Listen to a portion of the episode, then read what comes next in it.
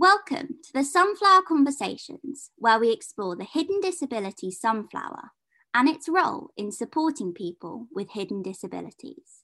Hello, so joining me today is my colleague Lynn, who's based in the U S. How are you doing, Lynn?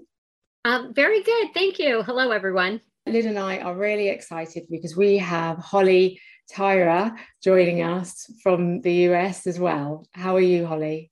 Very well, Chantal. Thank you for having me. Well, it's good, it's our pleasure. So um, maybe you could start off with a little bit with uh, where you live and tell us a little bit about, about that. I live in Los Angeles. I obviously have an English accent because um, I'm from England originally, but I've lived in Los Angeles for twenty-four years now. Um, so this is home.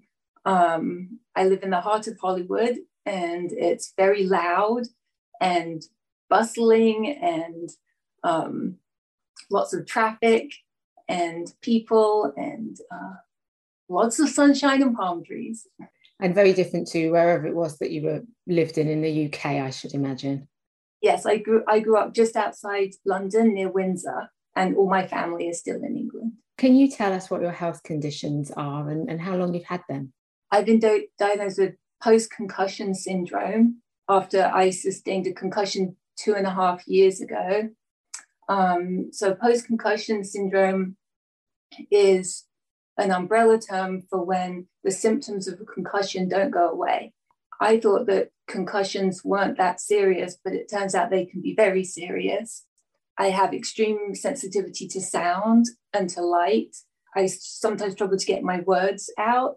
Um, I know what I want to say. It's like it, it, my tongue gets a bit disconnected, and um, um, I it just sometimes makes it a little bit more challenging.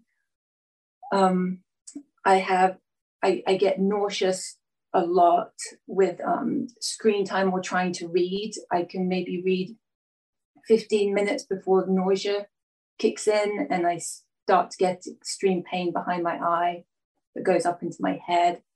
Um, I have trouble with tremor. It's a lot to deal with out in the world. May I ask how you were injured? I was a script supervisor. I worked in film and television, and I was on set, and in a very, very freak accident, I accidentally got hit in the side of the head by a coworker, and I ended up with a severe concussion.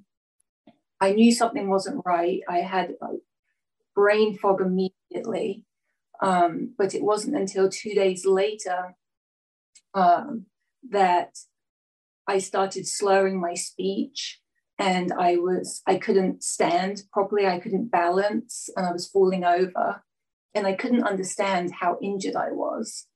And so when my friends were taking me to the doctor's appointments, the follow-up doctor's appointments, um, I couldn't understand why the doctor was saying I couldn't go back to work, even though I'm sitting in a room in the dark because of this, the migraines. I was shaking um, because I couldn't control the body tremors, and I couldn't get my words out at all at that point properly. So was that because you you were in shock, or because your brain wasn't like articulate telling you this is happening here, things are breaking down? It's literally the brain signals get scrambled with concussions. So a brain, um, a, a traumatic brain injury that results in a brain bleed can show up on M R Is or CAT scans. Concussions are at the microscopic level. Um, and so the symptoms that I was having, um, they mimicked having a stroke without having a stroke. And according to the doctors, that is something that can, can happen with concussions. And how has this now affected your, you know, your daily life?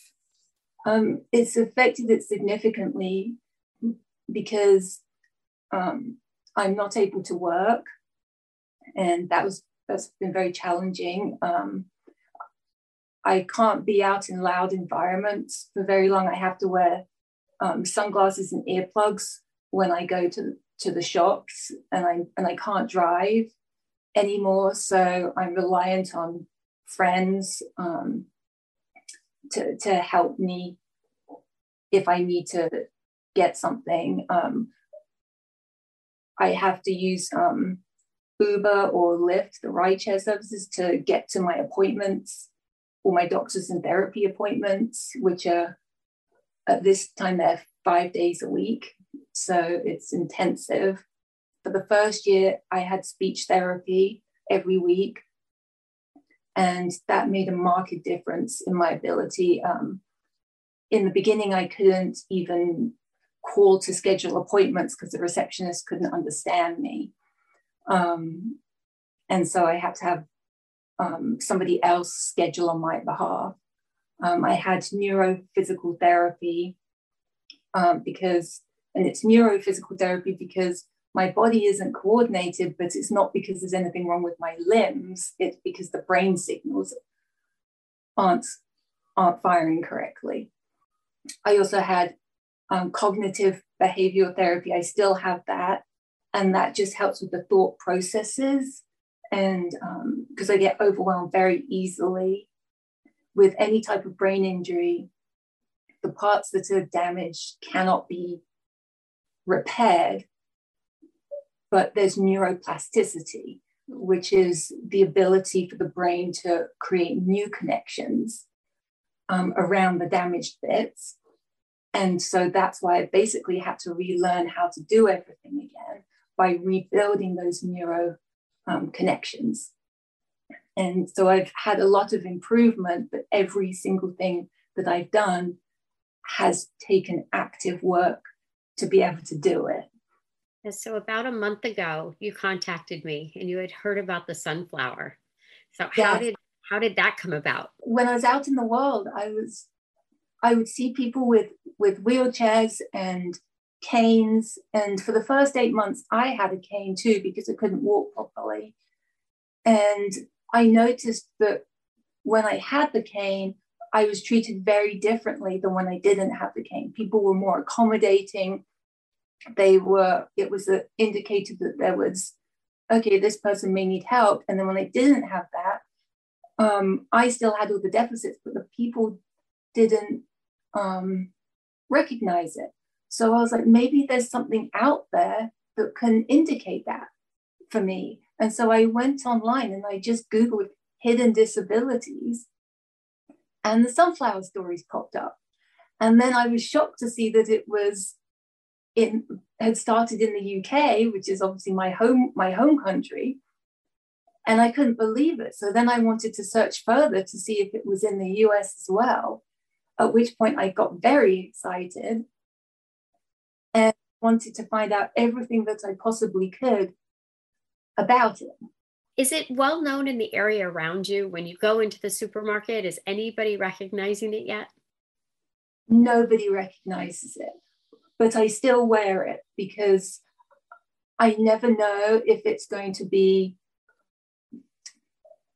a source of, um, of explanation if I'm struggling with something. Because on I have I have the card, and on the back of the card, it says um, traumatic brain injury, please allow sunglasses and earplugs, may, may need more time.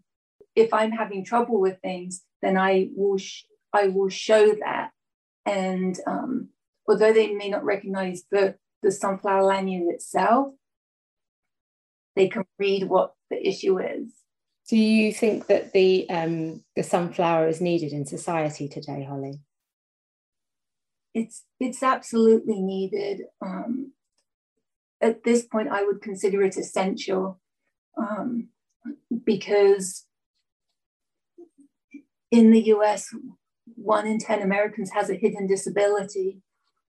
And by definition, they're walking through the world, me included, um, may needing more help, may needing accommodations, and it's not recognized. It's a non-verbal way of communicating with people, isn't it? Yes, exactly. And I, I like the fact that you've written on the back of your card what support you may need, Um, yeah. And that's really quite key, actually, that the moment where you live, the sunflower isn't recognised, but you've just got this tool that you can just flash. And hopefully whoever you're talking to can, can read English, it's presumably in English. And um, that tells them everything they need to know in order to offer you the kindness, the patience and the understanding that you require. And I just wanted to ask, you know, what are your hopes for the future? My personal hopes for the future are that I'll continue to progress to the point where I'm able to get back to work again. And when I say work, I mean any work. Um, so I can financially support myself. That's, you know, that's what all the treatments are for. And then for is to get that and regain that level of independence back. Um, for the sunflower, my hope is that it becomes global, um, globally recognized, because it is so important. And it's important in situations that people that don't have a hidden disability wouldn't understand. And to have that, um, the sunflower recognized by these big companies would be incredible. And so my hope is for the future that that it will be it will be implemented um, across all these platforms where it's so needed. I think that those are um, excellent hopes, and I hope for those both of those things that you've told us as well. And um, I just want to thank you so much for sharing your, your personal story and your journey with us. It's the first time I've spoken to anybody with post-concussion syndrome, P C S. It's been really interesting, um, and I'm super impressed with how you have um, you know, managed to, um, with, through your treatments, get to the point that you have done now, because it, it sounds like it's been one hell of a journey. If you'd like to share your sunflower story or conversation, please email conversations at hidden disabilities store dot com. Find out more about us or listen to this recording again by checking out our insights page at hidden disabilities store dot com. You can also find us on Facebook, Instagram, Twitter, YouTube and LinkedIn. Please help, have patience and show kindness to others, and join us again soon. Making the invisible visible with the Hidden Disability Sunflower.